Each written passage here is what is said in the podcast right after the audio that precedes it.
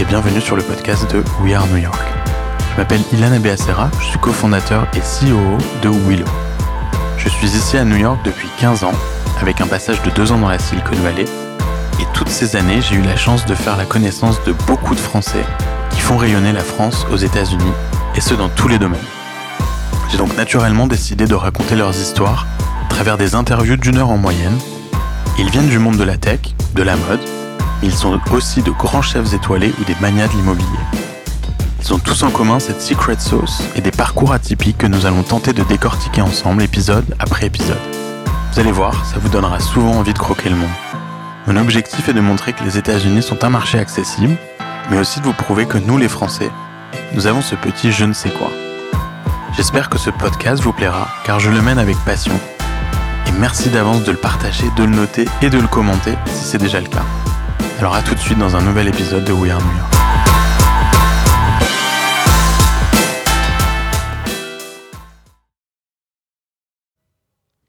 Bonjour à tous et bienvenue dans ce nouvel épisode de We Are New York. Aujourd'hui, je reçois Emmanuel Chalit de Dashlane. Salut Emmanuel.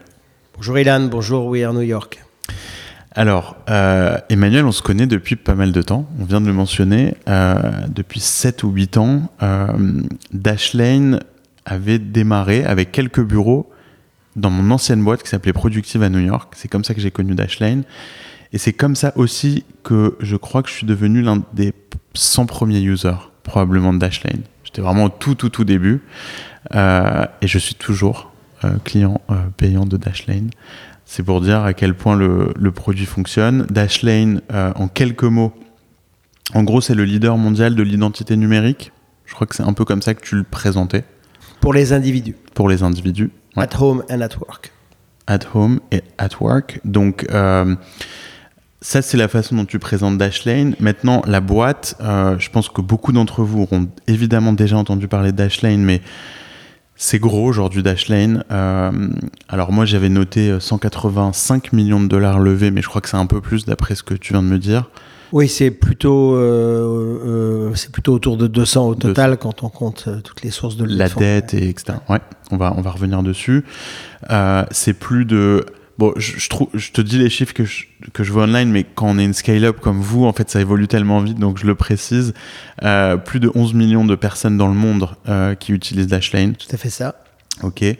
Euh, voilà. Et, et, en gros, bon, c'est un, un, un, produit qui marche de manière magique, qui est dans le background en fait, et qui est là pour vous loguer automatiquement au site, pour euh, accélérer les check-out quand on achète quelque chose online. Donc, je mets jamais ma, carte bleue euh, quand j'achète quelque chose sur un nouveau site. C'est puis aujourd'hui, il y en a de plus en plus dans le e-commerce euh, des sites, des nouvelles marques de direct to consumer. Et, si on devait à chaque fois retrouver la billing adresse, etc., on n'aurait pas terminé. Donc, grâce à Dashlane, je dépense plus. Ça marche bien. Euh, ça va très très vite. Euh, et, et, et, ce qui est vraiment magnifique avec Dashlane, c'est que ça marche vraiment dans le background. Donc, euh, c'est une appli desktop, c'est une appli euh, évidemment mobile aussi, aussi, Depuis quelques temps, c'est complètement intégré à iOS. Euh, et ça, ça a complètement changé nos vies. Et ça, ça vaut la peine d'en parler au niveau stratégique parce que ça signale des changements importants dans le marché. Euh, complètement. On va, on va complètement parler de, de, ça parce que ça, je trouve que ça a été un move qui a fait que Dashlane est devenu encore plus sticky pour les, les utilisateurs. Euh, parce que c'est en situation de mobilité où c'est le plus chiant d'aller chercher ces, informations à droite à gauche. Euh, ok, donc ça c'est pour le résumé de Dashlane. Euh, ce qui te concerne, tu es un diplômé de, de, Polytechnique. Je crois que tu es mon deuxième invité qui est diplômé de Polytechnique. Tu as fait un PhD en Computer Science aussi à l'université en France. Et puis, avant Dashlane, tu as travaillé pour des grosses boîtes, dont Vivendi, où tu as passé plus de 7 ans, d'après LinkedIn. Euh, et on va aussi revenir dessus. Donc voilà, donc ça, c'est le, le, résumé de la situation et de l'homme qu'on qu reçoit aujourd'hui. Donc merci de, de passer ce, ce, moment avec nous, Emmanuel. My pleasure. Ah, t'es es bilingue, ce que je vois. J'ai pas trop le choix. écoute, alors moi, je veux démarrer très tôt euh, dans ta vie J'aime bien démarrer par euh, juste comprendre rapidement un peu ton enfance, où tu as grandi, euh, les études. Euh, résume-nous un peu tout ça pour comprendre s'il y a des choses qui t'ont amené à être euh, ce que, celui que tu es aujourd'hui. oui, forcément. donc moi, je suis un parisien de naissance. J'ai vécu à Paris les 23-24 premières années de ma vie. Et ensuite, le reste de ma vie, ça a été des séries d'allers-retours entre la France et les États-Unis, en fait. Mhm. Euh, J'en suis maintenant bientôt à ma 15e année aux États-Unis en, trois ou quatre allers-retours différents. Et donc, euh, bah, je, je, suis effectivement euh, un Parisien né au milieu des années 60, donc il y a longtemps. Le monde était très différent, l'Internet n'existait pas. Euh, et j'ai fait des études scientifiques alors que je viens d'une famille où tout le monde euh, est soit journaliste, bosse dans la pub, bosse dans la littérature. Donc j'étais un peu, euh, j'étais un peu rejeté par ma famille parce que j'étais le mouton noir. Et j'ai fait les études scientifiques parce que quand j'avais quand j'avais 12 ans, je me souviens qu'à ce moment-là, un magazine américain qui s'appelait Scientifique American a commencé à être publié en France sous le nom de Pour la science. Et j'ai le souvenir à 12 ans d'avoir lu un, un, article sur la chromodynamique quantique, la théorie quantique des champs. Euh, un sujet auquel je comprenais rien, mais que je trouvais profondément beau esthétiquement, euh, ces sujets de la mécanique quantique et de la physique théorique. Et à 12 ans, j'ai décidé que j'allais faire de la physique théorique, que j'allais donc euh, aller à Polytechnique et ensuite au MIT. Donc en cinquième Oui. C'est ouais. Et j'ai misérablement échoué euh, en chemin. J'ai réussi avec beaucoup beaucoup de difficultés à, rentrer à Polytechnique en euh, rendant des copies blanches à tous les autres concours euh, pour être sûr que je j'avais pas le choix d'autre choix que celui de rentrer à l'X donc ça a failli mal se terminer ça s'est pas mal terminé donc tu as fait une euh, prépa maths sup maths ouais ouais j'ai fait maths sup maths au lycée Henri IV à Paris auquel j'avais passé toute ma toute ma jeunesse que j'y étais rentré en sixième. Ah oui, d'accord. Euh, j'étais rentré en sixième et j'y ai passé un nombre d'années considérable. Euh, je suis rentré à l'X. Et à l'X, en fait, j'avais déjà un peu découvert ça avant au lycée parce qu'on a eu les premiers euh, les premières salles informatiques avec des micrales euh, où je faisais du basique et des trucs comme ça. Mais j'ai réellement découvert l'informatique à Polytechnique. Et euh, à la fin de l'X, je suis parti aux États-Unis en fait pour faire un PhD sur un sujet euh, euh, qui était euh, trop prématuré, qui était pour l'époque, qui était le traitement des langues naturelles par réseau de neurones. Aujourd'hui, ça serait une bonne idée. Mais en 1988, c'était trop tôt. la technologie, les capacités de calcul n'étaient pas là. Et en cours de PhD, je me suis réorienté vers un autre sujet qui était la, les algorithmes de navigation pour des robots autonomes d'exploration de Mars, qui a été finalement la thèse que j'ai soutenue. Mais en, gros, tout ça, ça revenait à faire du software. Et voilà, c'est comme ça que j'ai commencé euh, ma carrière dans le monde de la techno et de la science. Et donc, quand tu es parti aux États-Unis pour euh, faire un PhD, tu avais envie de devenir chercheur? À l'époque, oui, absolument. J'avais envie de devenir chercheur. Et quand j'ai terminé ma thèse et que mon directeur de thèse m'a dit que les algorithmes sur lesquels j'avais travaillé étaient super intéressants et qu'on était probablement à pas plus de 20 ou 30 ans entre le moment où j'avais conçu ces algorithmes et le moment où on aurait l'espoir de les envoyer sur Mars. J'ai réalisé que j'avais pas 20 ou 30 ans de patience devant moi et donc j'ai basculé dans le monde de, l'entreprise où on, en fait on fait du soft pour euh, pour euh, ben, des résoudre des problèmes très concrets de business et beaucoup plus immédiats. Et, et, alors, c'était quoi ton premier job, du coup, quand tu décides de rentrer en entreprise? Je suis rentré dans une boîte de service qui existe encore, euh, qui, avait été fondée par euh, celui qui la dirige encore, qui s'appelle Jean-Luc Bernard, qui est un entrepreneur français qui a créé une boîte de service qui s'appelle Aztec, avec un K. Et euh, je suis rentré à l'époque, c'était une boîte de 100 personnes, je crois qu'aujourd'hui, ils sont plusieurs milliers. Et j'ai bossé pour un certain nombre de clients dans cette boîte et euh, c'est là que j'ai découvert. Euh, enfin, moi, mon, mon, but dans la vie, c'était d'écrire du code et de faire ça pendant toute ma vie parce que je trouve que c'est une activité incroyablement, euh, euh, incroyablement satisfaisante. Et euh, mais assez rapidement, j'ai été placé chez des clients, notamment un dans le monde de l'assurance où euh, bah, j'ai été engagé pour diriger une petite équipe de trois développeurs et puis rapidement les trois sont devenus 15 et au bout d'un an et demi, j'encadrais 150 personnes. J'avais peut-être 27 ans et j'ai découvert une autre passion qui est euh, le fait de faire travailler des gens ensemble vers un but commun. Et là, quand je dirigeais 150 personnes, j'écrivais plus de code. Et euh, bah, je suis devenu sans le vouloir, sans le souhaiter, en fait, euh, un manager euh, sans formation pour ça non plus d'ailleurs, Ouais. euh, ce qui ce qui ce qui peut être difficile, ce qui est une erreur classique quand on est un, un, informaticien. Et voilà. Et, euh, et euh, euh, après quelques années à faire ça, j'ai croisé le chemin de d'une grande femme d'affaires française qui s'appelle Agnès Touraine.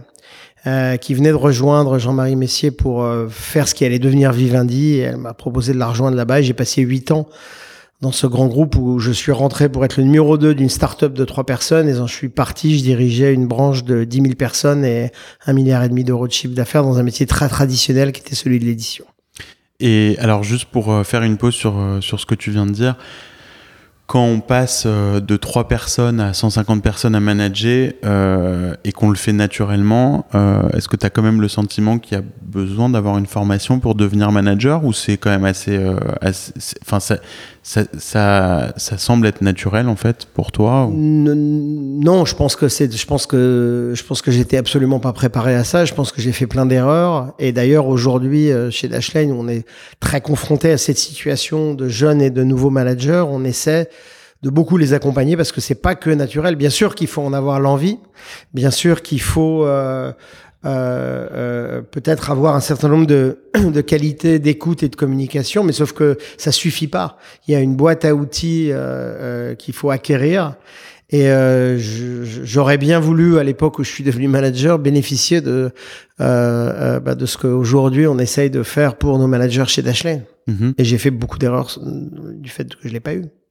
Et euh, quand, donc, quand tu as rejoint euh, Vivendi, tu as commencé par gérer, tu dis, une, pe- une petite start-up Bah, de trois personnes. j'ai- j'ai commencé aux côtés d'Agnès Touraine. Je l'ai rejoint quand on créait une structure Ouais. euh, multimédia, parce que c'était Ouais. le terme qu'on donnait à Ouais. ça euh, en 95 chez Vivendi. Mais on était trois. Euh, assez rapidement, c'est devenu une boîte de 100 personnes. Donc, je me suis de nouveau retrouvé en situation où je manageais en fait les équipes techniques et de production. Mais euh, et puis bah ensuite bon, il s'est passé plein d'autres épisodes parce que c'était une période où Vivendi était investissait énormément dans euh, dans le digital euh, aussi bien euh, l'investissement organique que de, de la M&A je me suis retrouvé à euh, euh, parcourir le monde pour acheter, euh, intégrer, réorganiser euh, des boîtes pour aider Vivendi aux côtés d'Agnès Touraine et ensuite d'Hubert Joly qui a été le patron de Best Buy à, Ah ouais euh, Ah, il était chez Vivendi euh, à l'époque. oui, oui, c'est là que j'ai rencontré Hubert et ça a été lui, mon patron pendant 2-3 ans Ah ouais. euh, chez Vivendi. J'ai aussi beaucoup appris à ses côtés. Ça a été les deux personnes qui m'ont le plus influencé, euh, euh, Agnès Touraine et Hubert Joly. Avec qui tu es toujours en contact? Les deux, absolument. ouais. Ah, Très marrant. Euh, bah, Hubert, s'il passe à New York, euh, j'aimerais bien l'avoir euh, sur We Are New York. Il habite euh, à Minneapolis toujours pense qu'il est peut-être en train de se rapprocher de New York. Mais je, te, je te laisse en parler. Parce qu'il est plus. CEO, il est plus Ouais. CEO de, de Best Buy. Euh, ok, donc tu passes quelques années chez Vivendi. Qu'est-ce que tu as retenu de, de cette expérience euh, Et pourquoi tu as quitté Vivendi? Euh, alors, je vais répondre à la deuxième partie de la question. D'abord, j'ai quitté Vivendi parce que fondamentalement, comme on s'en souvient dans cette période-là, là on parle de 2003, euh, la stratégie, euh, plutôt l'exécution financière de la stratégie de Messier a s'est heurté à, un mur au moment où il a perdu le contrôle euh, de Vivendi. Et à ce moment-là, euh, la branche de Vivendi que je dirigeais, qui était l'édition scolaire, donc était une branche mondiale avec des activités aux États-Unis, en Amérique du Sud et en Europe, euh, 10 000 personnes et je crois 1,4 milliard d'euros de chiffre d'affaires. Bah, les, les activités d'édition de Vivendi ont été euh, vendues par morceaux et donc euh, bah, mon job n'existait plus. Donc euh, bah, voilà, j'ai quitté Vivendi puis ça faisait huit ans, mais ça avait été un parcours extraordinaire parce que bah, encore une fois, je, je l'avais rejoint pour être le numéro 2 d'une boîte de trois personnes et quand j'en suis parti, j'avais des, des, un, un PNL de, de- enfin considérable qui me reportait. Euh, j'ai appris beaucoup de choses. Que d'abord, j'ai travaillé encore une fois aux côtés de, de mentors euh, exceptionnels comme Agnès Touraine et Hubert Joly, mais aussi parce que euh, c'était un business extrêmement global et puis qu'à l'époque, euh, c'était une époque où il y avait des transformations profondes des métiers du contenu, des métiers du numérique, où finalement, euh, même si euh, l'exécution financière de la stratégie de Messier n'a pas réussi pour les, les raisons qu'on connaît, sur le fond, sa vision stratégique était la bonne, de la convergence entre les contenus et la distribution numérique. Et euh, donc du coup, ça a donné l'occasion, euh, bah ouais, d'apprendre beaucoup de choses et notamment euh, Probablement deux leçons principales pour moi personnellement. La première, c'est que euh, le fait d'essayer de, de, de, transformer des métiers euh, traditionnels euh, ou de contenu traditionnel en des métiers numériques, c'est très très dur parce que c'est un peu comme demander à des gens dans une tour en feu de sauter euh, sur le tout petit matelas en bas euh, qui a l'air très très loin au moment de sauter où on se rend bien compte qu'il n'y a pas la place pour tout le monde. Donc c'est c'est des transformations très difficiles très longues. Et euh, euh, ça m'a convaincu d'une chose c'est que bah quitte à faire de la technologie qui est ma passion autant le faire dans des business de technologie puisque c'est quand même plus facile que dans des business non technologiques où on essaie de les transformer par la technologie.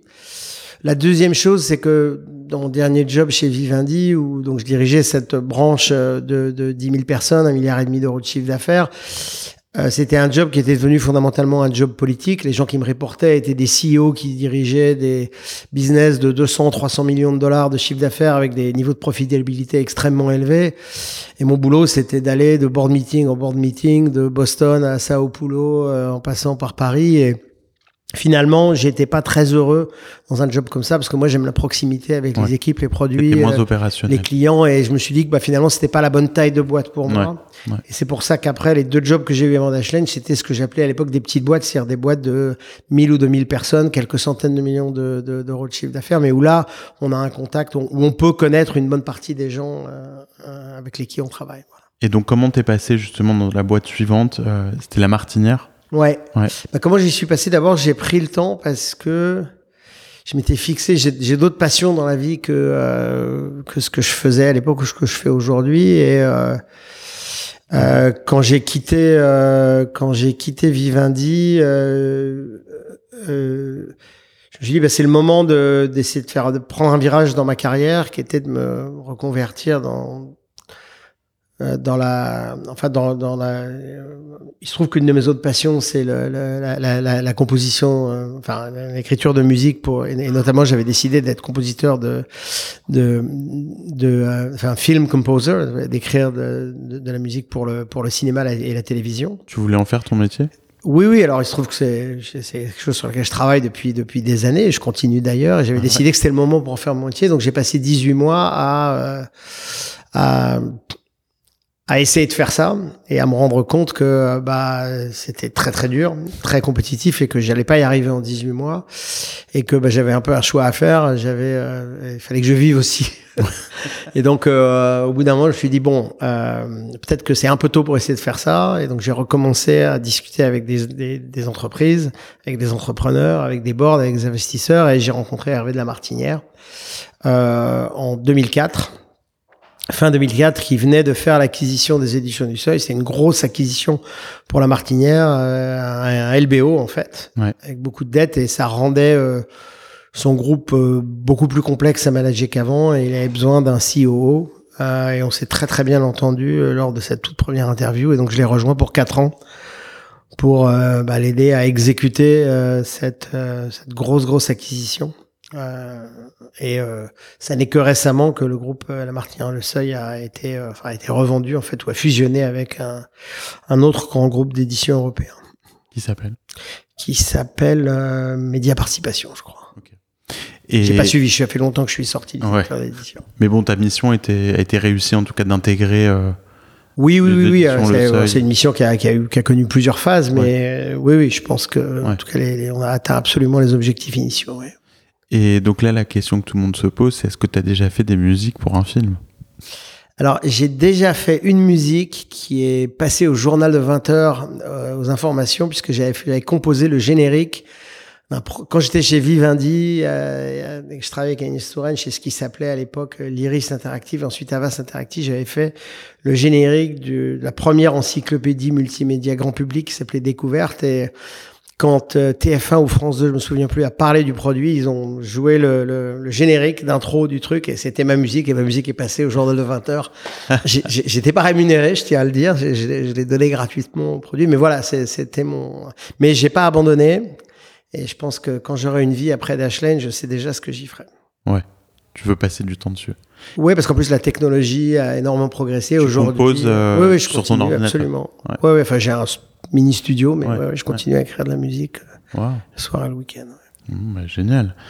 Euh, ok, on va fast forward et on va arriver au début de tout début de Dashlane. Ouais. Euh, alors moi je connais l'histoire du début de Dashlane mais j'aimerais que tu, tu nous la racontes. Euh, et dedans euh, ça implique un projet d'étudiant à Centrale, Mhm. ça implique Bernard Liotto de Business Mhm. Objects, etc. Et comment toi t'es arrivé dans, dans, Alors, dans le projet c'est amusant parce que euh, je venais de quitter. Alors, mon, mon, mon- mon job juste après la Martinière, c'est que j'étais le, le CEO de, de CBS Outdoor, l'un des trois leaders de l'affichage en France. J'ai été pendant deux ans et demi. Concurrent de, de Co Con- concurrent de Deco et Clear Channel. C'est l'un des trois grands. Ça s'appelait Giraudy avant et maintenant Ouais. ça s'appelle, je sais même plus comment, Exterian un truc comme ça. Euh, ça a été revendu plusieurs fois. Euh, et j'avais été recruté pour faire le, le turnaround de cette boîte. J'y suis resté deux ans et demi. Et quand j'en suis parti, j'avais décidé de prendre aussi un peu de temps euh, pour retrouver une boîte euh, de cette taille-là, donc 1000, 2000 personnes, quelques centaines de millions d'euros de chiffre d'affaires, mais vraiment dans la techno, parce que je me disais, mais au fond, pourquoi euh, enfin, je passe mon temps à essayer de mettre de la techno dans le business traditionnel, autant, autant diriger une boîte de tech.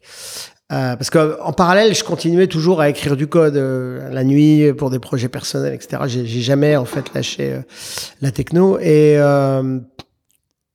deux semaines après ou trois semaines après avoir quitté CBS Outdoor, en septembre 2010, je suis tombé sur un, un- un ami m'a dit tiens j'ai vu une annonce sur LinkedIn, tu devrais regarder.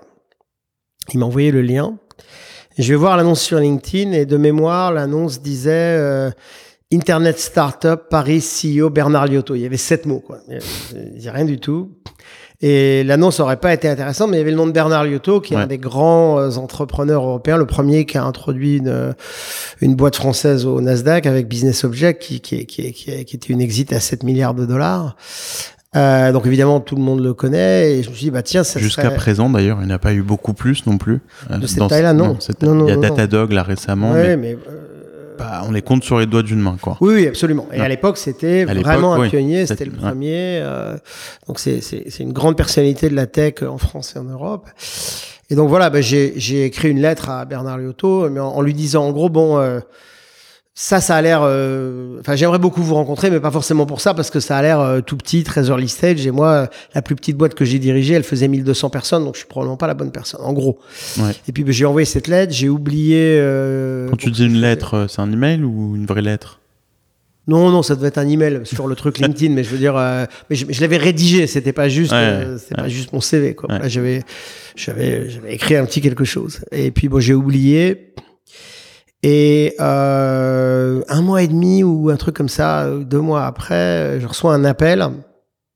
Et j'étais euh, dans les bureaux d'un grand fonds euh, d'investissement parisien euh, sur le point de rentrer dans un rendez-vous pour un vrai job, enfin pour discuter d'opportunités, etc. Et je, donc je prends le- l'appel et c'était Bernard Liotto et il me dit voilà c'est Bernard Liotto, est-ce que vous avez deux minutes? Euh, Je dis ah ouais mais j'ai vraiment deux minutes et donc euh, il me dit voilà la boîte c'est euh, et il me dit est-ce que vous connaissez le one click checkout d'Amazon? Je dis bah oui bien sûr. Il me dit bah c'est la même chose mais ça marche partout. Je lui dis bah ça c'est pas possible. Et il me dit bah si c'est possible. Je dis bah non c'est pas possible. Il me dit si c'est possible. Je dis bon bah écoute écoutez il faut qu'on se reparle et puis bah, on s'est reparlé. Il m'a expliqué ce que c'était le projet et euh, il m'a expliqué que c'était très très euh, early puisque c'était euh, Bernard lui il est centralien et il avait euh, proposé à trois trois quatre jeunes centraliens pendant un été de bosser sur un projet d'assistant numérique pour faciliter la vie sur internet. Ouais. Euh, donc euh, il me dit bah écoutez ça m'intéresserait que vous les rencontriez donc je les rencontre et, et bon là le, et la vie s'est fait de beaucoup de hasard il se trouve que les bureaux dans lesquels ils étaient, je sais pas si on peut vraiment appeler ça des bureaux, mais admettons, appelons ça des bureaux dans lesquels ils étaient au tout début, étaient à 10 minutes à pied de là où j'habitais à Belleville, à Paris. Et peut-être que si ça avait pas été le cas, ça se serait pas fait. Mais je dis, bah, j'ai dit en gros, bah, pourquoi pas. Moi, je vais aller passer un mois avec eux, quelques heures par jour, tous les jours, pour euh, analyser l'idée, analyser le business plan, analyser la tech. Et puis, bah, je ferai une petite recommandation à la fin comme consultant. Je vous donnerai ça. Vous me payez pas. Euh, euh, et derrière, euh, si une opportunité se présente qui ressemble à ce que je peux faire, bah je, voilà. Donc mon but c'était de prouver ma valeur Ouais, à Bernard mais- Liotto. à Bernard Liotto, mais pas forcément de faire ça. Et puis bon bah je passe effectivement un mois avec euh, Alexis Fogel, euh, Jean Guillou, euh, et Guillaume Marron. qui sont trois personnes exceptionnelles. et au bout d'un mois, ben je rends mon petit rapport de consultant. Comme j'ai eu deux patrons qui viennent de chez McKinsey, je suis à peu près capable de faire une présentation claire et je dis ben voilà euh, moi ce que je pense qu'il faut que vous fassiez avec ça merci. donc ça passé un mois avec eux ouais ouais ouais ce mois se passe bien euh... ouais ouais parce que c'est des gens exceptionnels et puis parce que et puis je me, disais quand même mais leur truc c'est assez incroyable parce que euh, en gros la, la conclusion c'est euh, c'est une vraie belle opportunité parce que c'est un problème universel euh, n'importe quel utilisateur de l'internet euh, a ce problème. C'est un problème qui est visiblement pas résolu. Et puis j'avais eu cette intuition à l'époque, on va en reparler, que euh, c'était un problème que les, les, tech giants, les Apple, les Google, les Facebook, les Microsoft ne pourraient pas résoudre. Donc je dis, c'est pas souvent qu'il y a des problèmes comme ça. Donc à mon avis, vous avez vraiment un beau truc. Voilà. Puis je, je rends mon rapport. Et, euh, Bernard me, me, dit, bah, est-ce que tu serais pas prêt à rejoindre euh, la boîte en tant que CEO Et donc je dis, bah, il faut que je réfléchisse, euh, mais bon. Et en gros, j'avais décidé que non parce que voilà, moi j'avais 48 ans. Euh, encore une fois, la plus petite boîte que j'avais dirigée, euh, c'était une boîte de, de 1200 personnes et et puis bah ils avaient pas d'argent, enfin ils pouvaient pas me payer, ils avaient pas de produits, ils avaient pas du, enfin c'était le tout tout tout tout tout début en fait. Et donc j'avais en gros décidé de dire non et je prends l'Eurostar entre Paris et Londres. Et là, j'avais rendez-vous avec des fonds d'investissement pour discuter de, vrais jobs de, de, CEO. Et j'avais aussi rendez-vous avec Bernard, qui est basé à Londres, puisqu'il il dirige euh, Balderton Capital là-bas. Et euh, j'avais prévu d'aller le voir pour lui donner ma réponse et lui dire bah écoute c'est c'est super je veux bien être advisor mais enfin c'est pas raisonnable pour moi en termes de carrière de, de faire ça et je me retrouve euh, dans le train assis en face de euh, euh, d'un chasseur de tête, euh, une chasseuse de tête, je devrais le dire comme ça, qui s'appelle Alexandra Alberti, qui est une des grandes chasseuses de tête parisiennes, en particulier dans la tech. Et on se connaissait parce qu'on avait déjà travaillé ensemble sur des missions quand j'étais chez CBS Outdoor. Et bah, elle me demande de lui raconter ce que je vais faire à Londres. Je lui explique tous les rendez-vous que j'ai, dont le rendez-vous avec Bernard Liotto. Et je lui dis, mais évidemment, euh, tu me conseilles de pas faire ça parce qu'en termes de carrière, c'est pas raisonnable.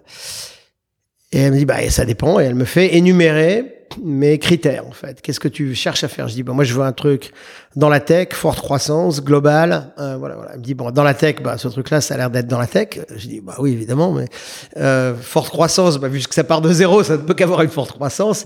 Et le problème que tu décris, ça va être un problème global, donc on voit pas pourquoi ce serait pas. Donc elle me dit bah en fait ce truc-là ça correspond à tous tes critères. Je dis oui sauf que c'est pas une boîte en fait. C'est c'est c'est pas une boîte. C'est c'est une boîte tellement naissante que c'est pas vraiment raisonnable. Mais elle dit bah écoute moi je serais toi il y a Bernard Liotto derrière. Le problème a l'air euh, d'être un vrai, c'est une vraie opportunité telle que tu l'as décrit.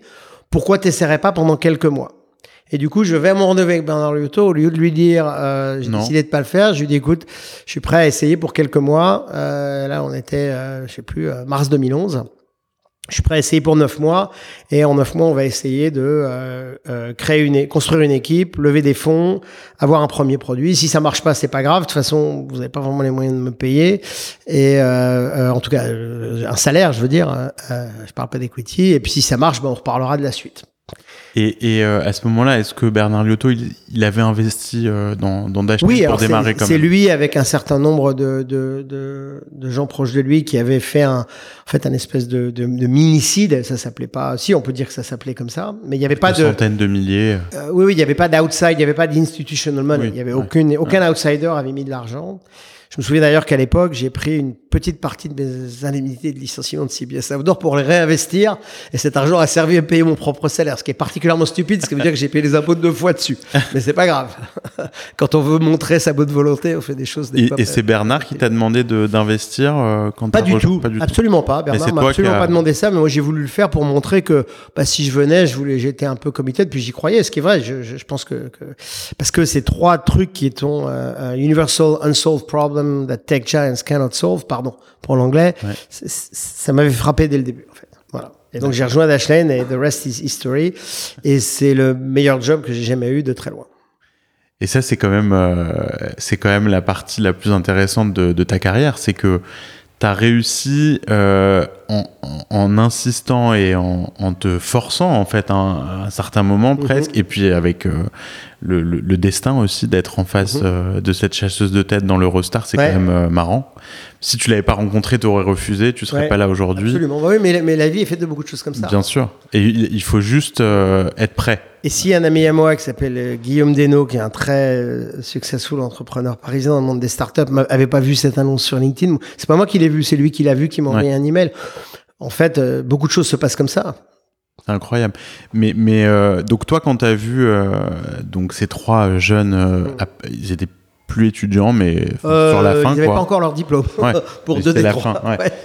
Fin, moi, je connais, je connais bien Alexis, donc je, je, je... d'ailleurs, Alexis a monté une nouvelle startup depuis qui s'appelle Stonely. donc salut Alexis si, si, tu nous écoutes. Effectivement brillant. donc eux c'était vraiment les, les, les visionnaires produits. J'imagine c'est eux qui ont réussi à alors, produit tech Les deux, parce que c'est un produit très tech, c'est vraiment de la, hardcore tech. Oui, c'est télévisionnaire. Et moi, ce qui m'a, parce que je, faut pas oublier de le dire, mais dans ce qui m'a décidé, il y a eu d'abord bah, qu'il y avait les caractéristiques uniques de cette opportunité. Il y avait Bernard Liotto derrière le projet, même s'il n'était pas impliqué opérationnellement. Donc ça, c'était, euh, euh, je me disais que ça allait compter pour lever les fonds derrière, et ça a été le cas. Et euh, il y avait aussi Alexis, Jean et Guillaume qui ils, étaient peut-être juste en train de terminer leurs études, mais ils avaient une grande maturité. C'est ça qui m'a frappé, c'est la maturité de leur réflexion.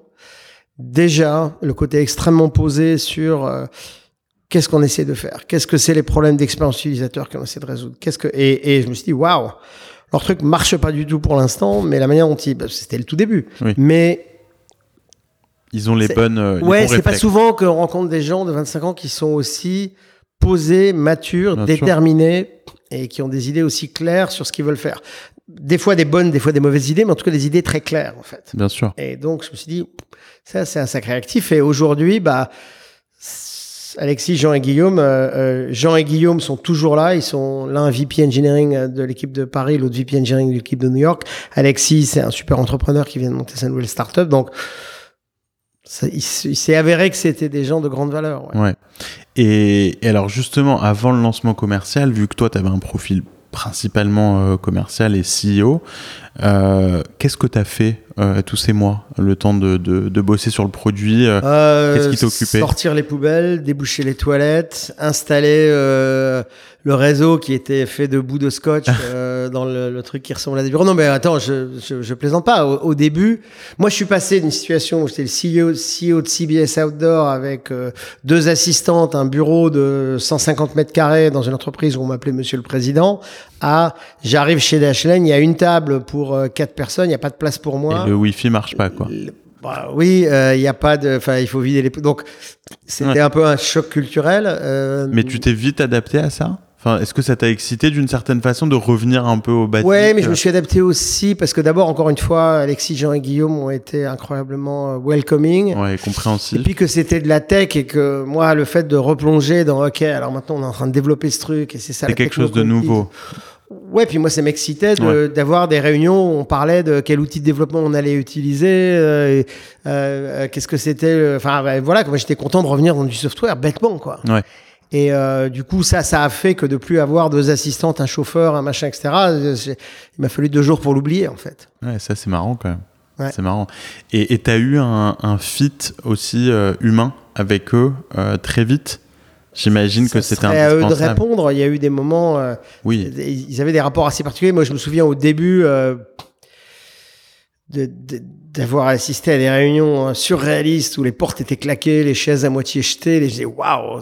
Quand moi je venais d'un monde corporel, avec toi? Oui, mais parce que c'était ils, se respectaient, et ils s'adoraient, mais simplement ils avaient des, des, des rapports très intenses sur des décisions euh, de euh, produits ou de techno. Et, euh, quoi. et moi je venais d'un monde beaucoup plus policé, donc au début j'étais là, oula, mais comment on va faire avec ça Et puis bah, petit à petit, euh, voilà, on a tous appris à, se connaître et tout. Euh, et, encore une fois, c'est des gens exceptionnels et qui ont tous énormément euh, grandi depuis.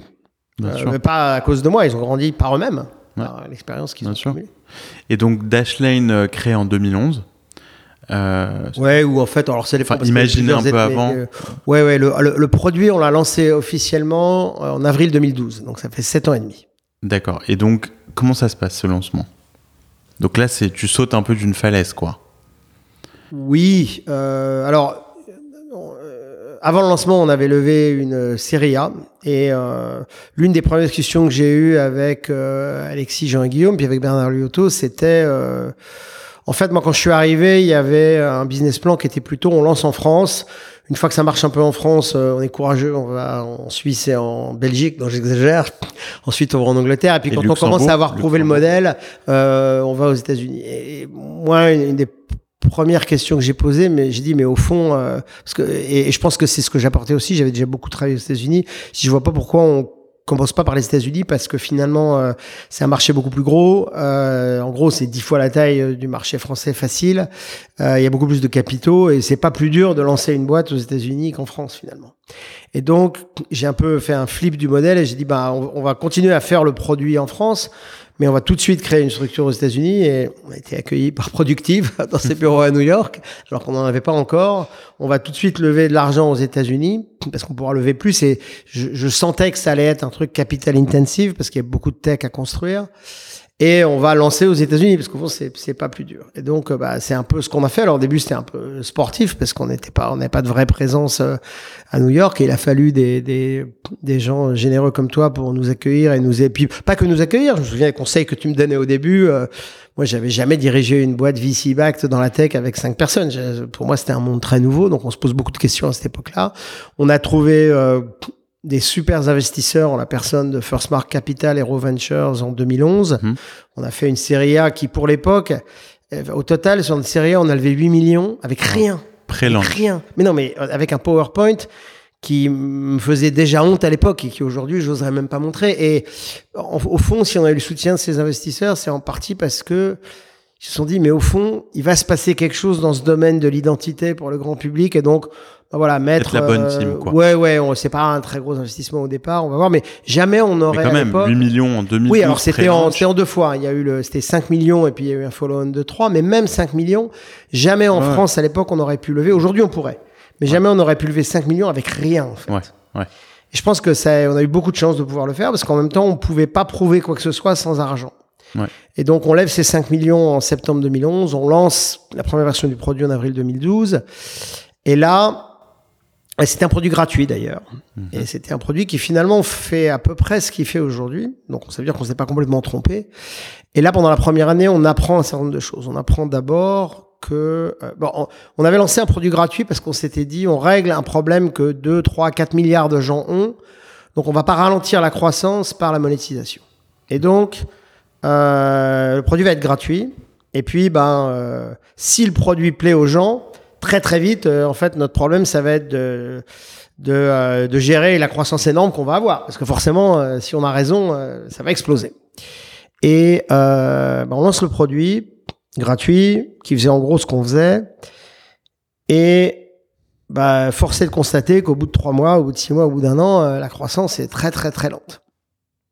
En termes d'utilisateurs, Com- quel marketing vous faisiez sur euh, ce premier produit? Non, mais c'était du, c'était pu- pure- purement word of mouth, PR, un bout de TechCrunch, un bout de machin, etc. Euh, Enfin voilà, on s'était dit on va avoir un article dans TechCrunch, nos serveurs vont s'effondrer. Bah non, on a un article dans TechCrunch, on a 200 downloads si tu veux. Ouais. Et donc là, oups, Ouais. on avait déjà des dashboards avec des jolis graphes, mais il y avait rien qui bougeait. Donc bon, j'exagère, on a, ça, ça commence à démarrer un tout petit peu, mais on faisait pas vraiment de marketing. Je recrute euh, euh, assez rapidement un, un vrai patron marketing, euh, Nishant Mani, qui venait de, de, de Capital One, qui avait fait beaucoup de digital marketing.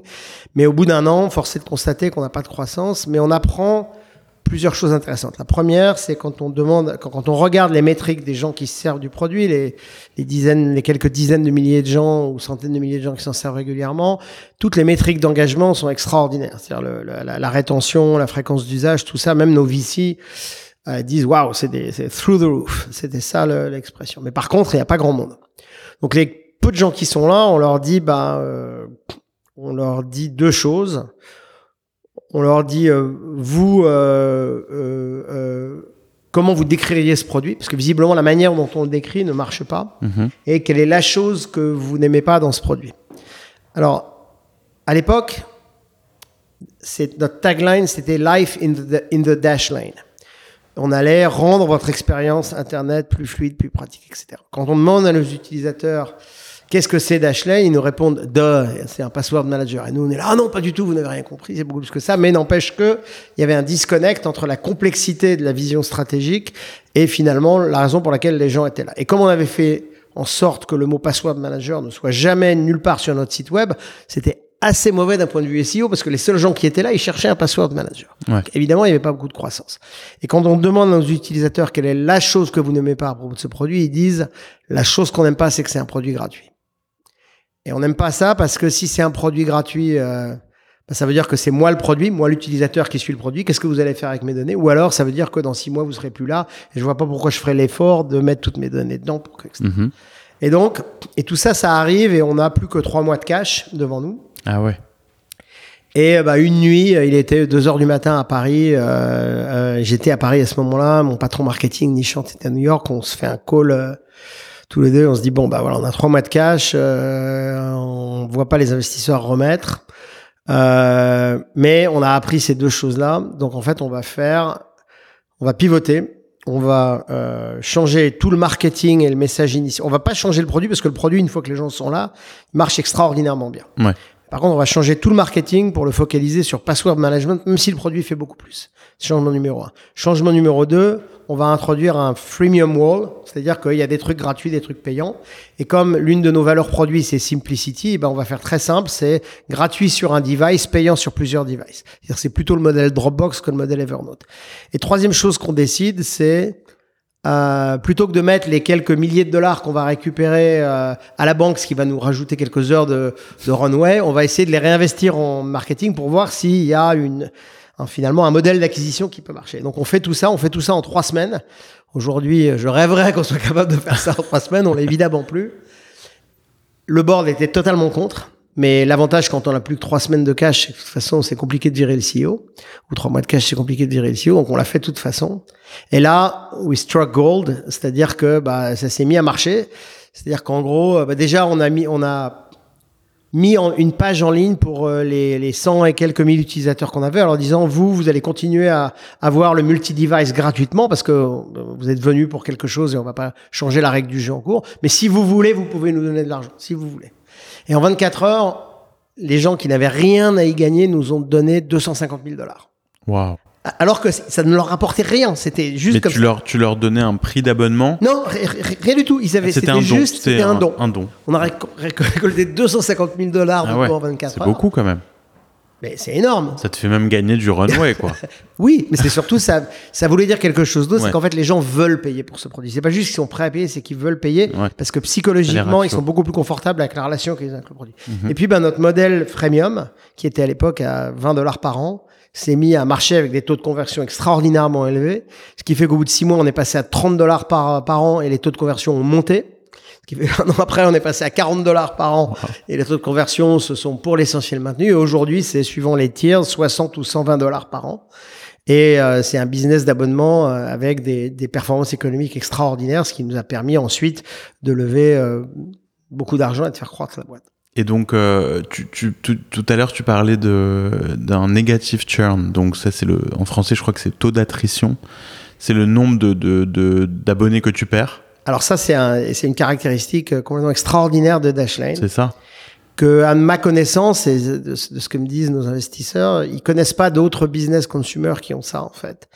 Qu'est-ce qui se passe? C'est très simple en fait. Ce qui se passe, c'est que, en gros, euh, une fois que quelqu'un a été abonné pour euh, plus d'un an à Dashlane, puisque c'est un abonnement annuel, en gros, les gens se désabonnent que quand ils meurent. Enfin, je simplifie, mais c'est pratiquement ça. On voit des taux de désabonnement qui sont euh, sur les gens qui sont déjà là, qui sont extrêmement faibles, qui sont de l'ordre de quelques pourcents par an. Et par ailleurs, il y a un deuxième phénomène qui est réellement unique à Dashlane, c'est qu'il y a beaucoup de gens qui l'utilisent sous sa forme gratuite pendant très longtemps. Quand je dis très longtemps, c'est deux ans, trois ans, quatre ans, et qui un jour convertissent.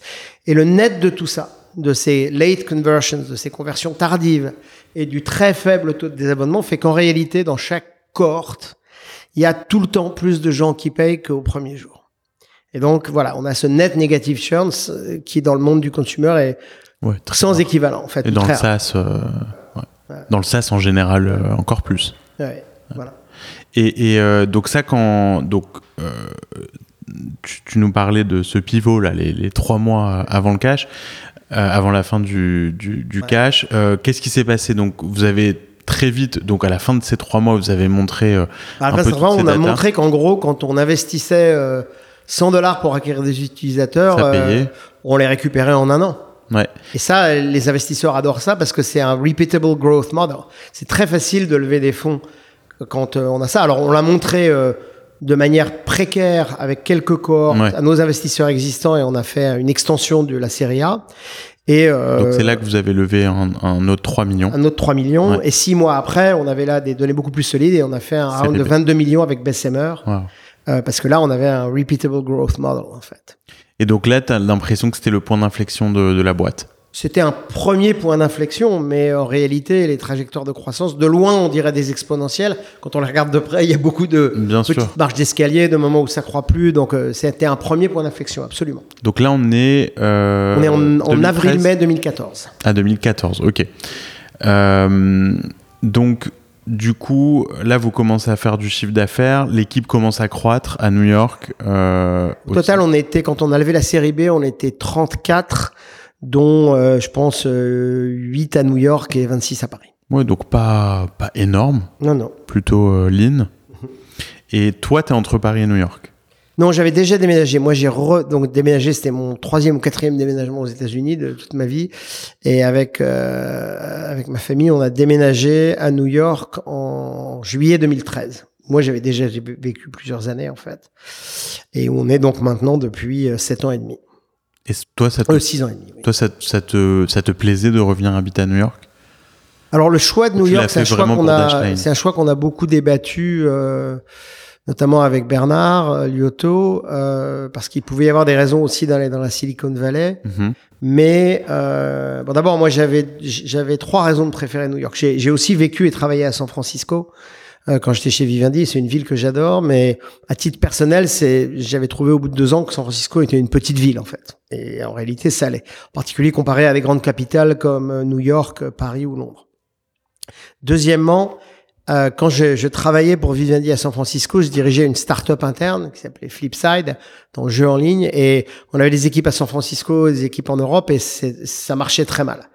Parce que cette distance euh, en termes de fuseau horaire et aussi le, la taxe que ça fait payer au CEO de devoir euh, voyager fréquemment entre les deux, bah en fait, euh, dans la durée, ça marche pas vraiment. Euh, par ailleurs, New York a, avait et a encore plus aujourd'hui un avantage par rapport à San Francisco, qui est c'est un écosystème business beaucoup plus divers en fait. Alors que, que San Francisco, c'est vraiment la tech. À New York, il y a maintenant beaucoup la tech, mais il y a aussi la finance, l'advertising, le retail.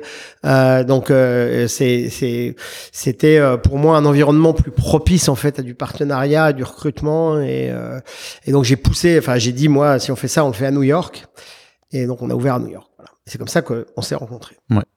Et euh, en, plus du fait que vous créez une, une marque consumer, en fait. Ouais. Vous avez un business model SaaS, mais sur, du, sur une marque consumer, et ce qui est peut-être moins propice à San Francisco. Euh, ok, donc on en parlait un peu tout à l'heure, il y a eu des, des, des moments clés dans la vie de Dashlane. Euh, entre autres, l'ouverture d'iOS à des outils comme les vôtres. Alors, euh, ce qui est intéressant quand tu parlais de, de, pivot et de changement de stratégie et de s'appeler un password manager, moi je me rappelle, les password managers, ça existe depuis des années. Euh, avant vous, d'ailleurs. Ça fait 20 ans que ça existe. C'est ça, il y en a toujours eu. et malgré ça, vous avez réussi à, passer au-dessus.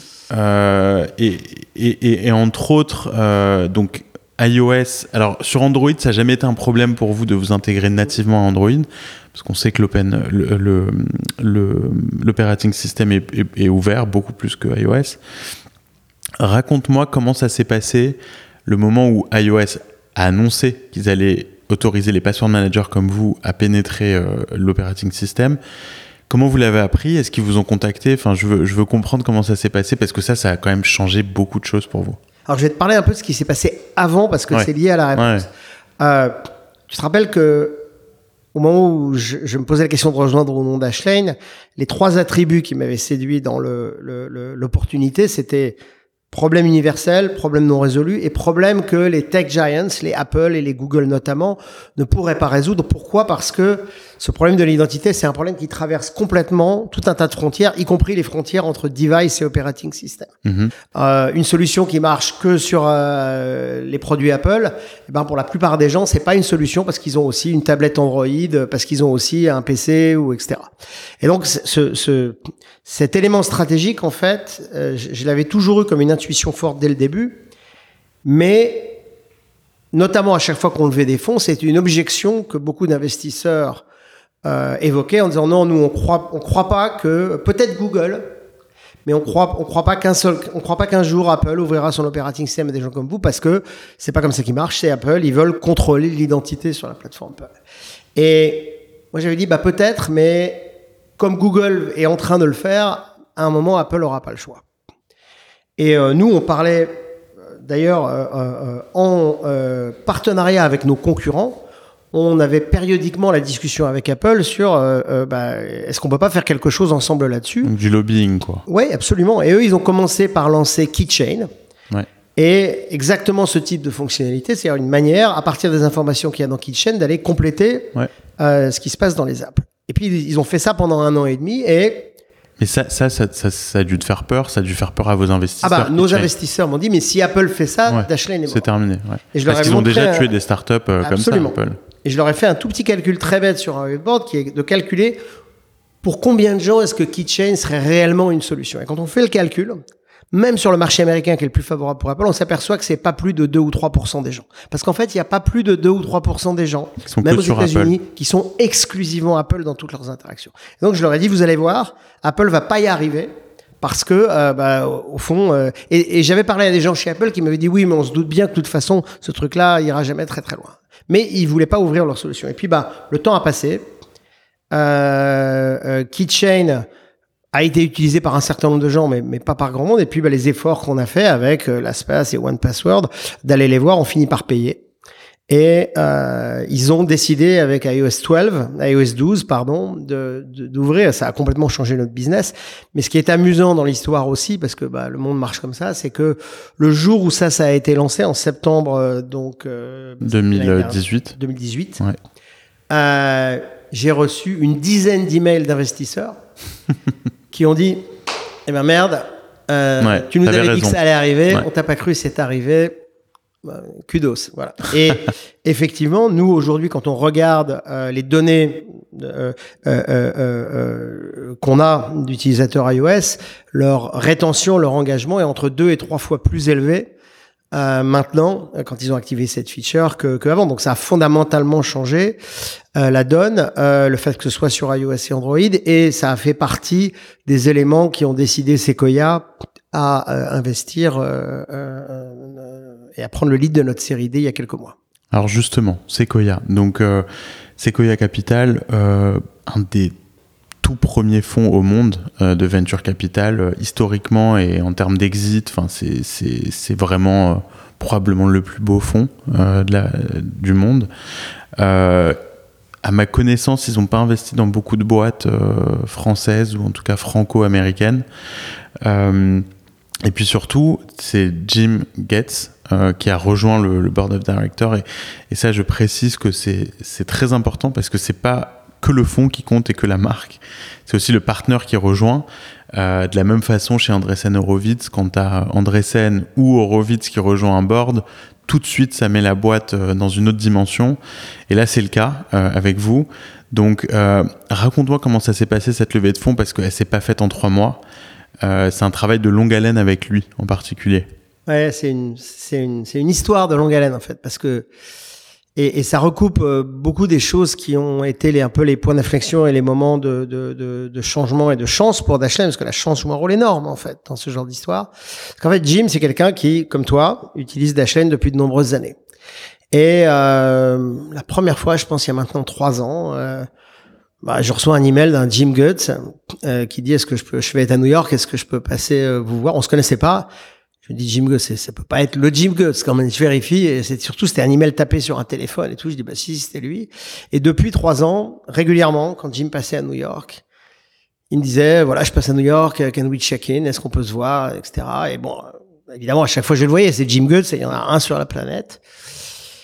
Et euh, il a fait, quoi comme autres investissements très connus, juste pour ceux qui nous écoutent Il a fait WhatsApp, euh, il a fait euh, Palo Alto Networks, il a fait, enfin, il a fait parmi les, des, des, des, enfin, Jim, il a été euh, le numéro un de la Midas list des plus grands investisseurs quatre années de suite. Enfin, je veux dire, c'est voilà. Et puis c'est un type extraordinaire de de de d'efficacité dans ses interactions et de pensée stratégique.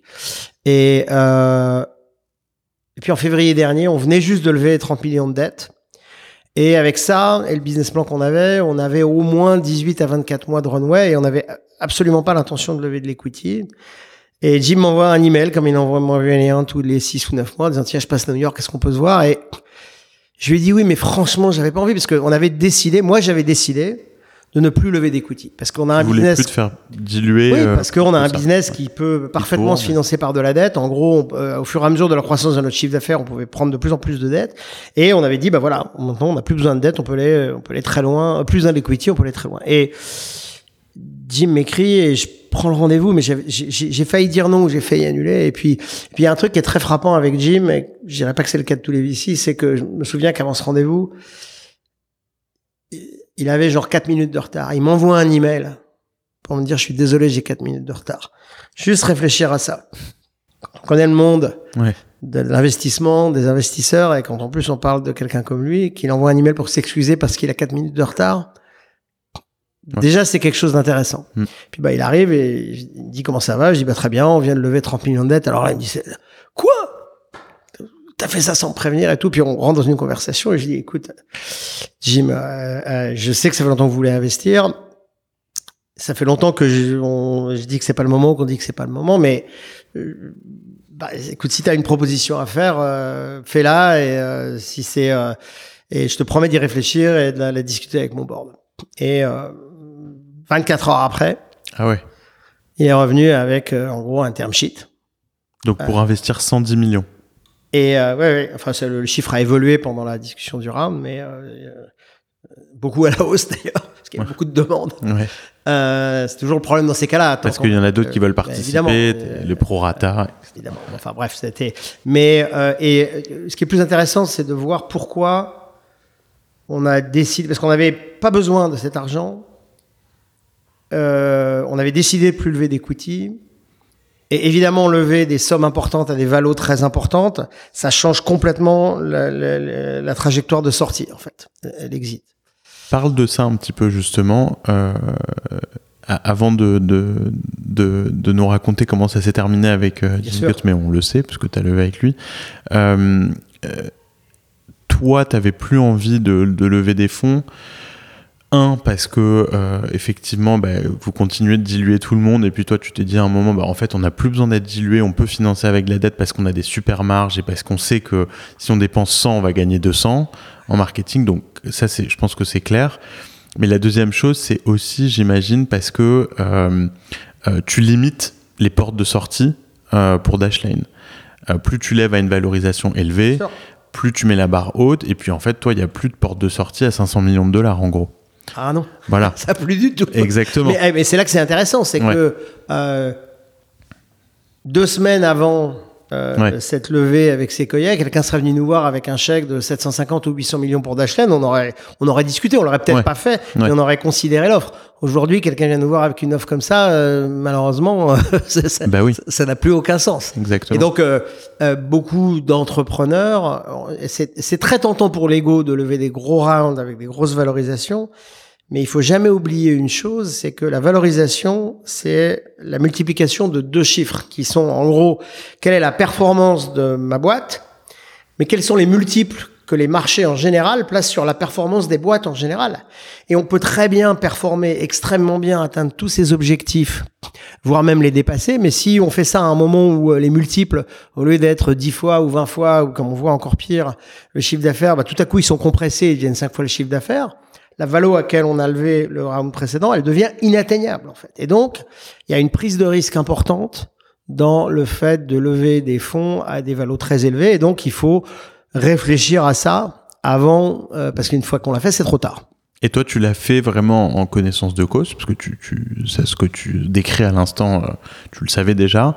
Euh, mais tu t'es dit, allez, je me lance pour cinq années de plus, potentiellement, pour aller chercher euh, l'IPO, construire une, passer de, de 100 employés à 2000. T'étais prêt à ça et, aujourd'hui, avec un peu de recul, zéro regret? Alors, euh, D'abord, on y a beaucoup réfléchi, on en a beaucoup parlé au sein de l'équipe, on en a parlé avec le board. Et euh, on a essayé de. de, les, inconvénients, bah, ils étaient clairs. C'est que maintenant, l'exit, c'est une exit à plusieurs milliards, donc plus probablement euh, une, un, un, listing qu'une transaction M&A. Elle est plus loin. Mais ça, l'aspect plus loin et l'aspect moi, ça me dérange pas. C'est euh, la dernière boîte que je vais diriger et euh, j'espère la diriger pendant encore très longtemps parce que ce sur quoi on travaille est passionnant. Euh, la raison qui, les choses qui m'ont convaincu de le faire, il y en a. bien sûr, l'argent, ça permet de faire plus de choses, mais ça crée aussi des, des, effets pervers. mais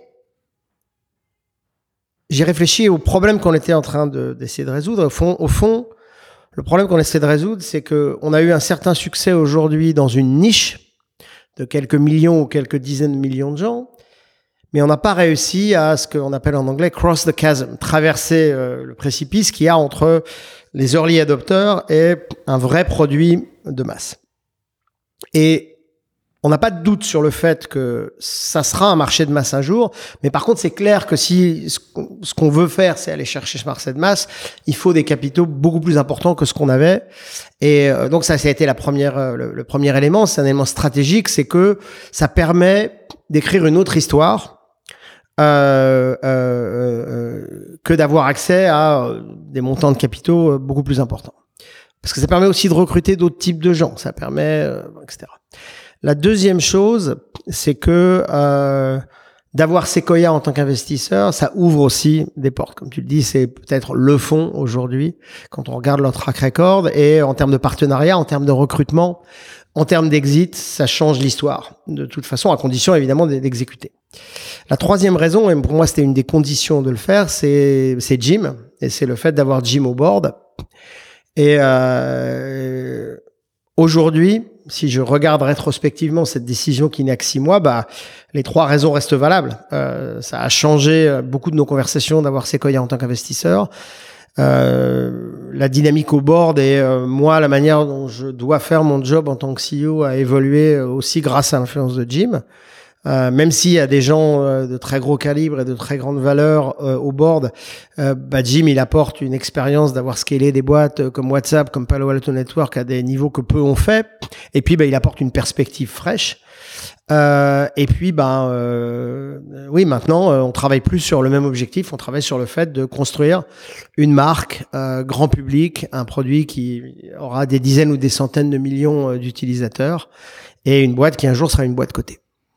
Et, justement, en parlant de, créer une marque, euh, donc Dashlane, euh, un très beau nom. Euh, on sent que effectivement, il y a du potentiel pour devenir une grande marque, grand public, de rafraîchir la marque, l'identité de Dashlane pour pour se rapprocher de quelque chose de plus proche d'un WhatsApp, d'un Instagram que de euh, que d'un Palo Alto Networks, par exemple, que d'une marque vraiment B2B. Euh, et euh, dans, justement sur ce, sur ce sujet, tu as, recruté l'ancienne CMO de Lyft, Joy Howard. C'était une annonce qui arrive en même temps que le, le série D, je crois, qui était timé, qui a un parcours exceptionnel que tu me racontais juste avant qu'on démarre l'enregistrement.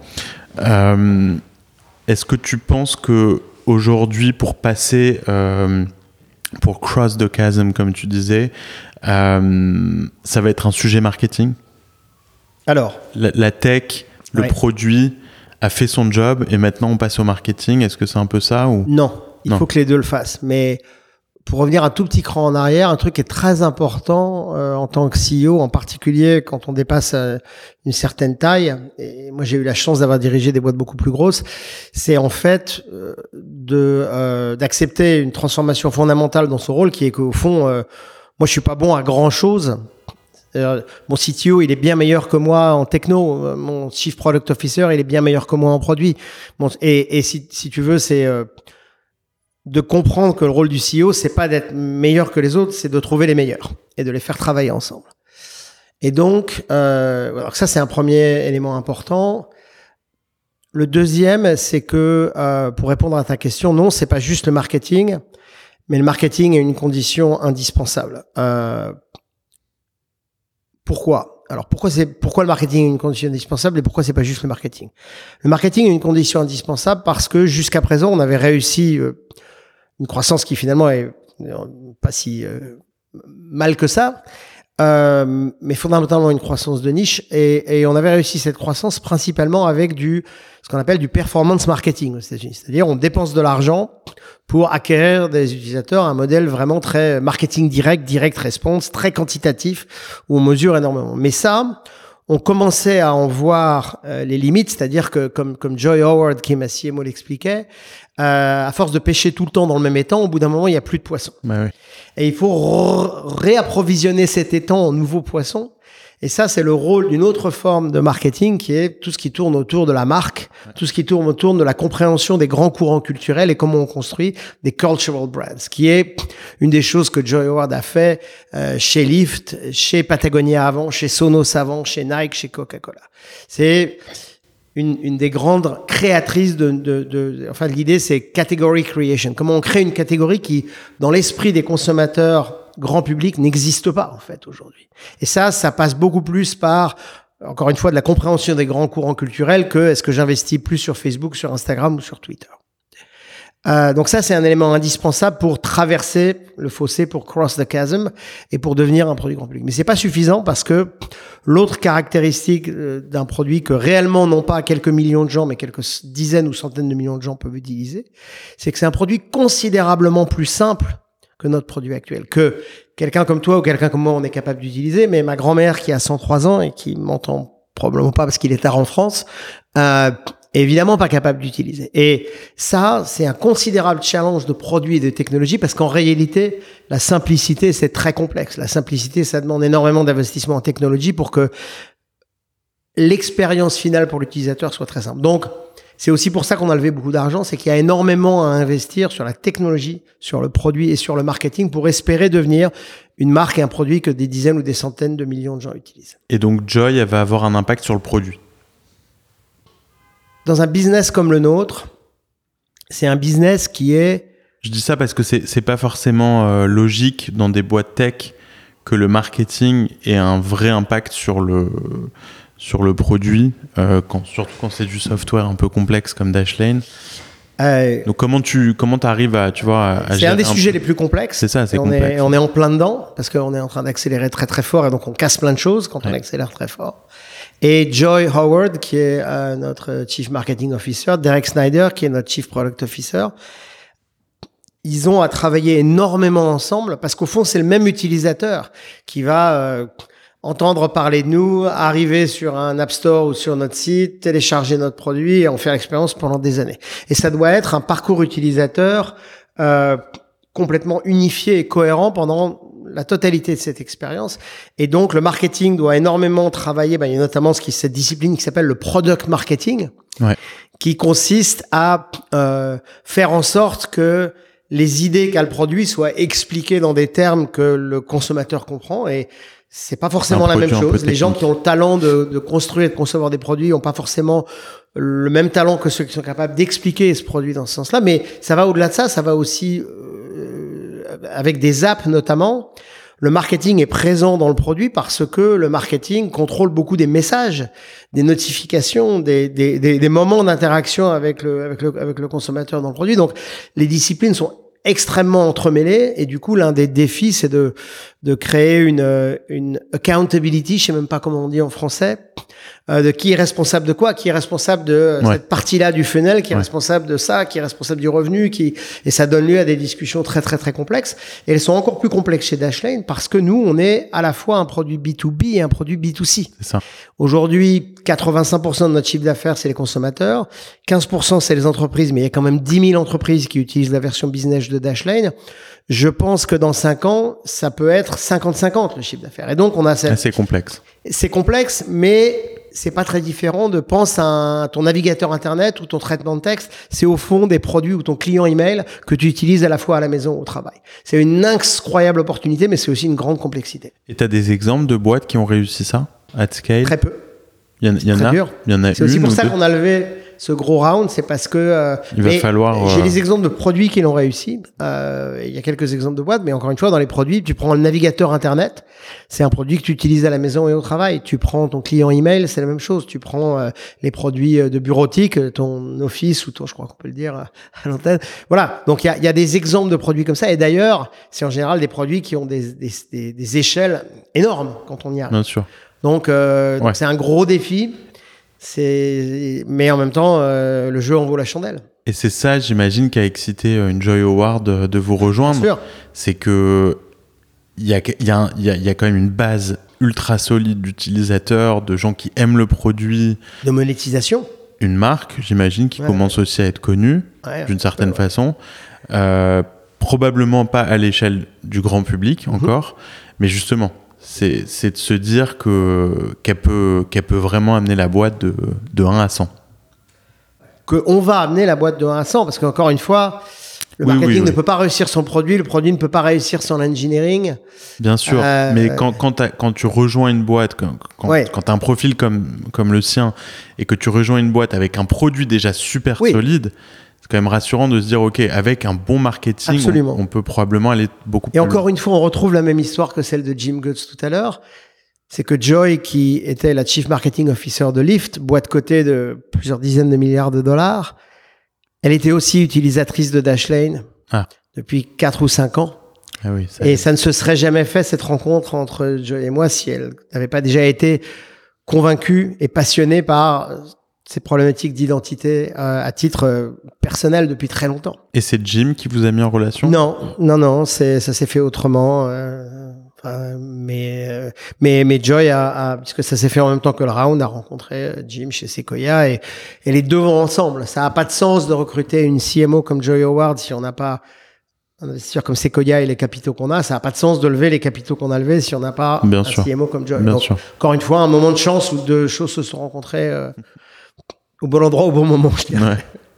Et, et, euh, et donc là, euh, bon, avec autant d'argent levé, avec, euh, avec une si belle trajectoire qu'est la vôtre, avec du coup des profils seniors à gérer, c'est quand même pas évident parce que même si tu l'as fait euh, dans le passé euh, en France et avec Vivendi, même aux États-Unis, etc., où tu gérais des gens quand même solides, euh, euh, là, tu as beaucoup de, de yeux sur toi, en fait, aujourd'hui, que ce soit les VC, les clients, euh, tes employés. Donc, tu me disais que vous êtes, vous êtes passé de 130 employés à, à 200 euh, Ouais, Et on, quel- ouais, en on est même, on est même, en fait, on est passé de, en gros, de 100 à 230. De 100 à 230 en 9 mois. Donc ça, c'est vraiment du, du, euh, voilà, du, du scale-up, euh, comme, euh, comme on en entend beaucoup parler ces, ces jours-ci, mais ça doit être très dur à, à- quand même à, à vivre au quotidien, ça doit pas être Oui, oui, facile. c'est c'est pas drôle tous les jours. Non, hein. ça doit pas être facile. C'est quoi les exemples de choses qui peuvent péter pendant ce tout. genre de phase non, mais euh, en gros, tout, euh, les process de recrutement, euh, la, la, la structure et la composition des équipes, euh, l'organigramme. Euh, le, le- ce qui est très à risque, c'est la culture, évidemment. Bien sûr. ouais. Euh, Comment tu gères ça, par exemple? Il faut une culture euh, très forte au départ. Il faut comprendre implicitement ou explicitement de quoi elle est faite.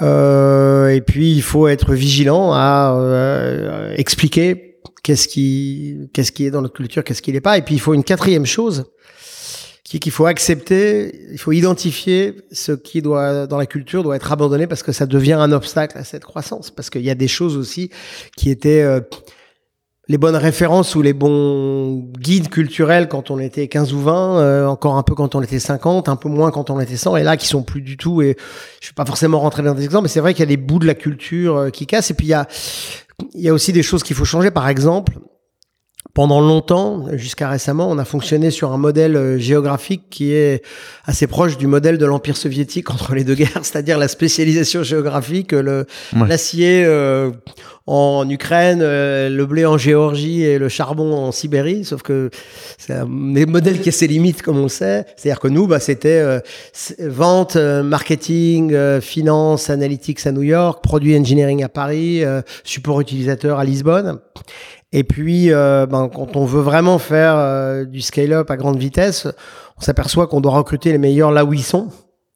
Et euh, du coup, on est passé sur un modèle que j'ai baptisé Everything Everywhere, où en gros l'idée c'est ça. Alors je, je simplifie, mais d'abord on a maintenant du produit et de l'engineering partout, parce que ça aussi ça a un impact sur la culture. On est une boîte produit et avoir des gens qui construisent le produit, euh, ça, ça joue sur euh, euh, la culture des autres équipes de manière positive. Donc avoir du produit et de l'engineering partout, mais aussi ça veut dire que quand Donc on en remote, pardon, en remote? Non, alors ça c'est un débat qu'on a beaucoup en interne. Vous créez des bureaux. Ouais, bah, on a trois bureaux aujourd'hui, New York, Paris, euh, euh, Lisbonne, et on commence à avoir des gens mais qui sont plus remote à San Francisco. Ouais.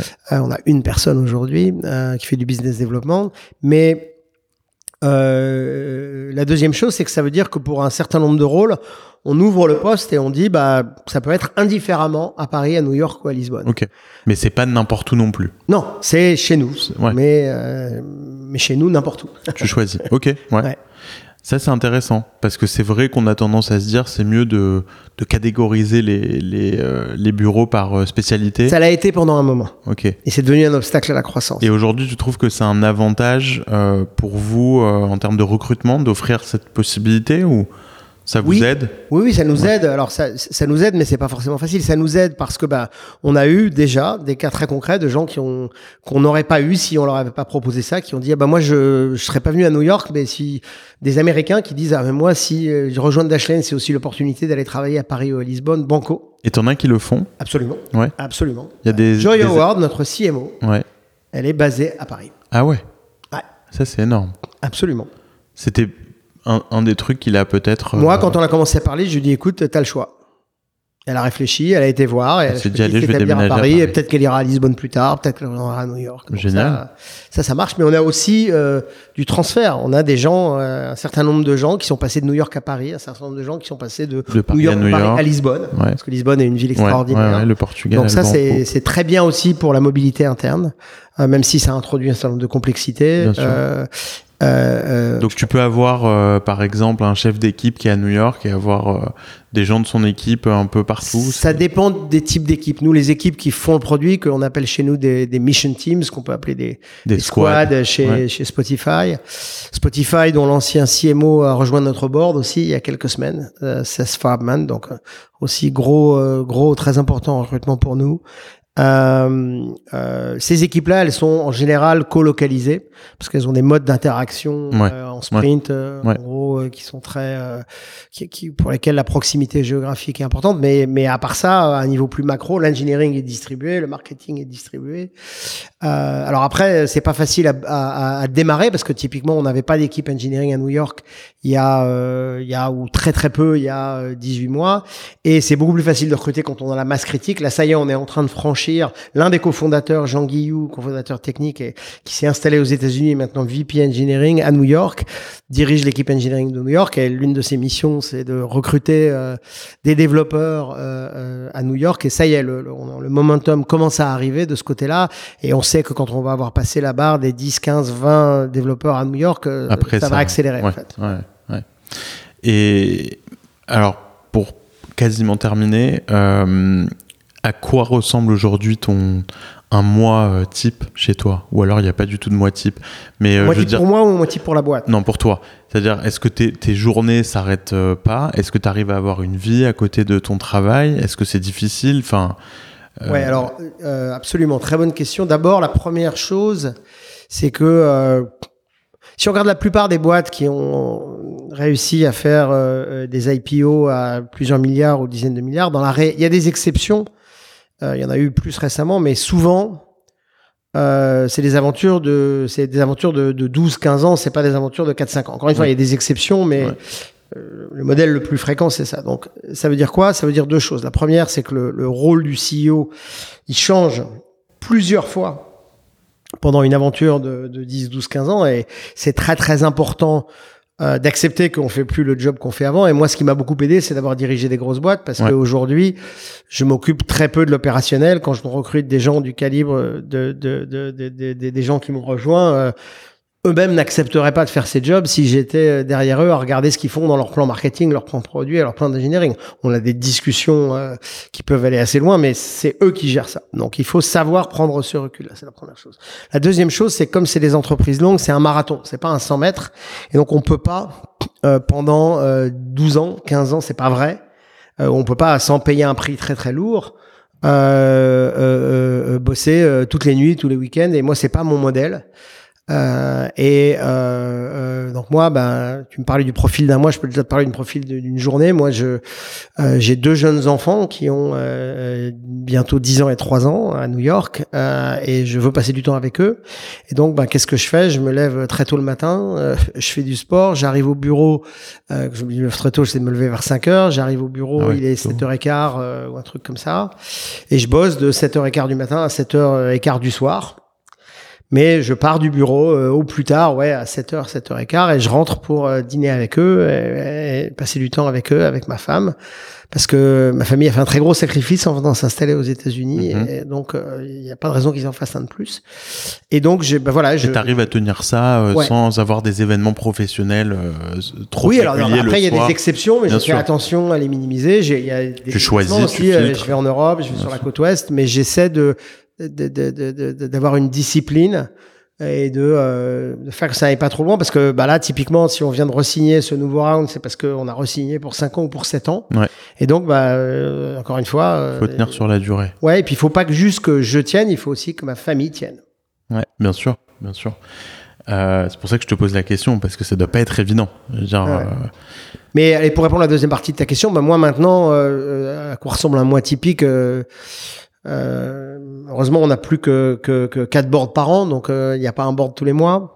Mais euh, moi aujourd'hui, euh, mon temps il est passé à, au recrutement, soit de, de, de, gens qui me reportent directement, mais ça il y en a beaucoup moins parce que l'équipe est construite, euh, soit euh, le niveau en dessous. Aujourd'hui, ça c'est aussi une chose qui change quand on scale, c'est qu'en fait il y a des niveaux de management qui n'existaient pas. Euh, là moi j'ai un C-level, un CPO, un CMO, etc. Mais maintenant il y a tout un niveau de, de, VP qu'il faut construire parce que l'organisation devient trop grosse pour qu'il y ait que deux niveaux.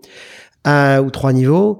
Euh, donc je suis très impliqué dans le recrutement, je suis très impliqué euh, de plus en plus à cause de la partie B2B, et ça va être encore plus le cas dans euh, le fait de, de, de, de rencontrer euh, des gros clients ou des gros prospects, dans le fait d'aller parler à des conférences, dans le fait de parler à de la presse. Et puis dans le fait de, en interne, ce sur quoi je vais beaucoup me focaliser, c'est euh, euh, bah voilà des sujets de, euh, de, de, de par exemple j'ai beaucoup passé le dernier mois sur les, ce qu'on appelle les OKR de Dashlane et la, restructuration de notre processus de comment on fixe des objectifs qui est, c'est pas un système de, de Jim Guts ça... non. mais c'est un système que enfin que beaucoup de boîtes de Sequoia utilisent beaucoup de boîtes de tech hein, utilisent sauf que c'est très dur de to get it right. Ouais. En fait, en théorie, c'est très facile, en pratique, c'est très très dur.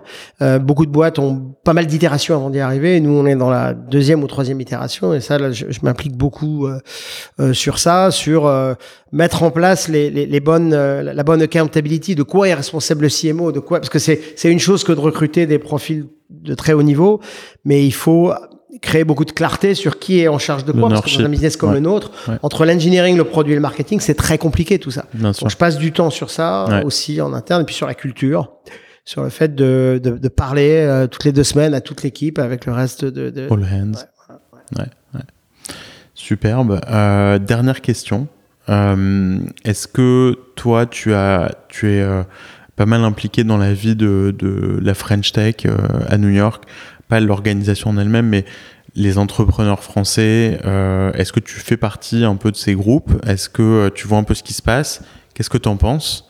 Alors, j'en fais partie, euh, probablement pas assez, mais un petit peu quand même, parce que j'ai le, plaisir et l'honneur d'avoir été invité à parler à un certain nombre de manifestations organisées par Impact USF, French Tech, etc. Moi, j'aime beaucoup donner de mon temps quand c'est fait dans un format efficace pour euh, bah voilà partager ce que nous on a appris, toutes les erreurs qu'on a faites, avec des gens qui sont en train de se poser cette question de comment je passe de la France aux États-Unis, comment je scale une boîte, etc. Et donc oui, je, je, je, je, je le fais à chaque fois que j'en ai l'opportunité. Euh, c'est pareil, il euh, euh, y, a, des limites qui sont juste le fait qu'il y a que 24 heures par jour, mais euh, en tout cas quand j'ai l'opportunité de le faire, j'aime beaucoup le faire et je reste impressionné par la richesse de la communauté d'entrepreneurs français à New York et aux États-Unis en général. Je pense que c'est un, un, vrai truc extraordinaire qui aura des effets à long terme parce que c'est des gens qui vont revenir. S'ils font des exits, ils vont revenir et deviendront angel et, euh, et que c'est ça qui est en train de construire ce terreau en fait. Parce qu'au fond, pour que la tech se développe en France, il faut un terreau d'entrepreneurs qui ont réussi, qui réinvestissent et euh, c'est ça qui fait ce, cet humus dans la forêt, qui fait que derrière il y aura des fonds de early stage, des fonds de middle stage, des fonds de late stage. Donc voilà, je pense que tout ça et d'ailleurs on voit la France changer euh, beaucoup grâce à ça. Et aujourd'hui, on lancerait Dashlane, on ne lancerait pas de la même manière parce que je pense qu'on pourrait élever notre série A en France. Quand on l'a fait, c'était pas possible. C'est vrai. Et Dashlane est une boîte française ou américaine aujourd'hui? Non, on a fait un, ce qu'on appelle un flip, c'est-à-dire que en 2011, quand on a levé notre série A, on est devenu une boîte américaine avec une filiale française. Ok. Franck, bon, du coup, vous êtes. Euh, ouais, on est une boîte globale. On a dans les bureaux de Paris, euh, pas loin de 40% des gens ne parlent pas le français. Il y a 13 nationalités dans notre bureau à Paris la totalité de tout ce qu'on fait en anglais. On est réellement une boîte extrêmement globale en termes de culture et ça, c'est une de nos forces. Exceptionnel. Quelle belle histoire que celle de Dashlane et quel beau produit. Donc vraiment, merci, beaucoup d'avoir passé le temps, Emmanuel.